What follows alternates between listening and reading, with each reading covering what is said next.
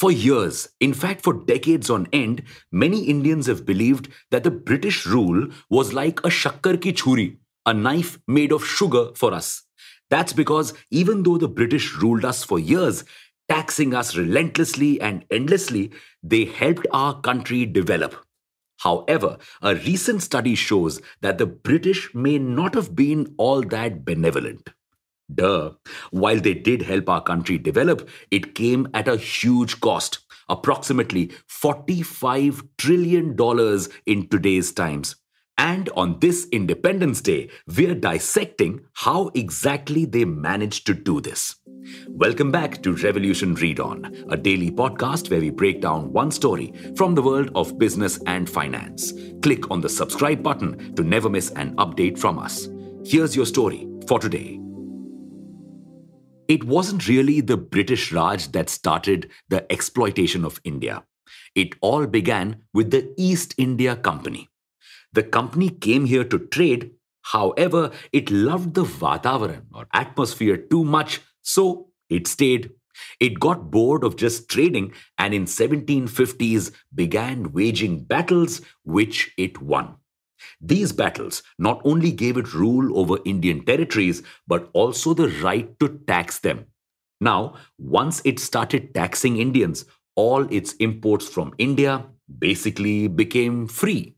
The company would charge Indians exorbitant amounts of taxes, and out of these taxes, it paid for the goods it planned to buy. The amount it paid for these goods was almost always less than the taxes collected, so these goods were basically free for the British. These free goods were not just consumed in Britain, they were also sold at much higher prices to other countries as well. And this allowed Britain to import other important goods like steel and timber from European countries, which helped usher in the Industrial Revolution. But after the 1857 war, the East India Company was dissolved and the British Raj took over in India.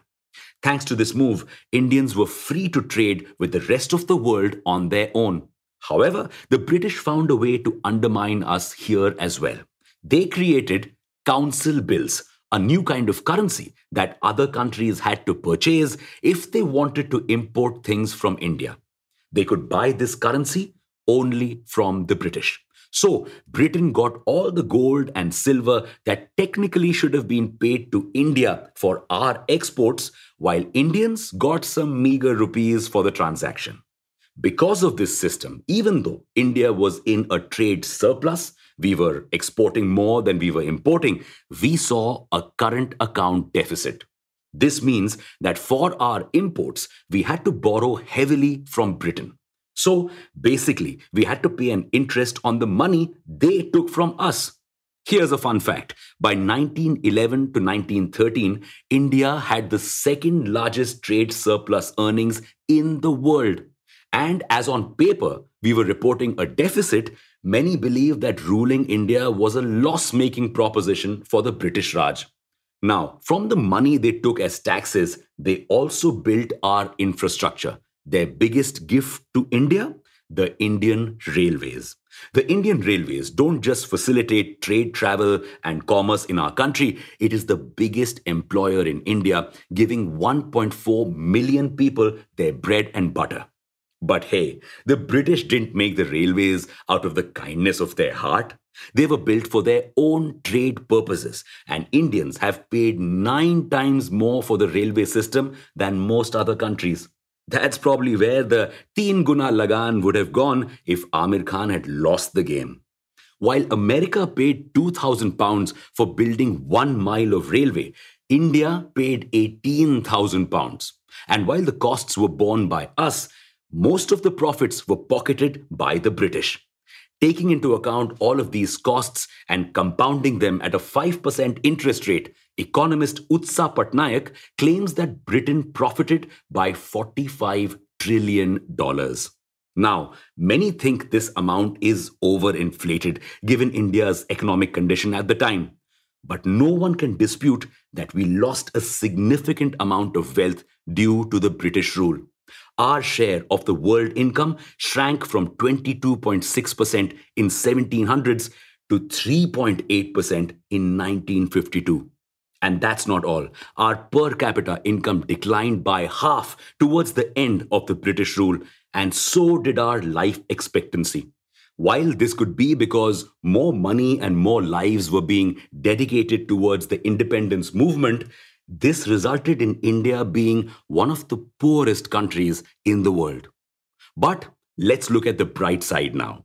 They helped establish several schools and universities in India, fueling the growth of education. They were instrumental in abolishing practices like sati. They helped Indian states that were often battling unite and come together. But $45 trillion was a huge price to pay for these reforms. And that's why many believe that the current UK government should pay us reparations for all the pain they caused us.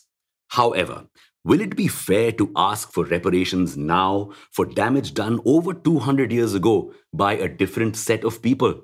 Or should India focus on its own growth and try to become a superpower despite all that she has seen? And with that, we've come to the end of today's story. We hope you enjoyed this episode. We'll be back with more tomorrow.